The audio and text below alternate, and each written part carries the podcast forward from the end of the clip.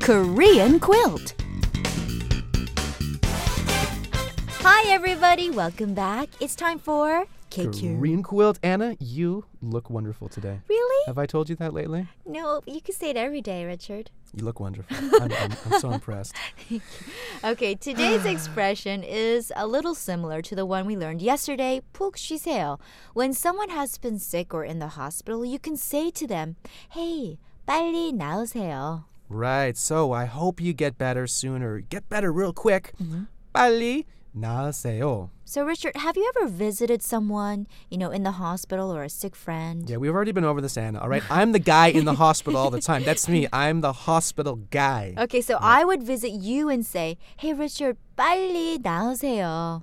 So you'd be telling me to get better quick, right? Right. Okay, so once again, the expression 빨리 we've seen so many times before, to go quickly, and 나으세요 is the polite verb form to get better. Okay, and uh, here's another useful expression. It's a little bit more difficult, but uh, this expression means to take care of yourself, literally your health, your body, and you know, get better. And it's 몸조리 잘하세요.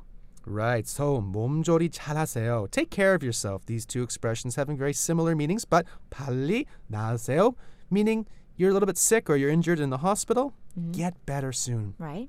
And 몸조리 잘하세요 can be used in the same situation, and it can also be used to someone who has been weak or just not feeling too well. Right, so our first one 빨리 나으세요. Second one, 몸조리 잘하세요. And with that, we'll leave you for today. Thanks for joining us, and be back here again with us tomorrow at the same time. Stay healthy.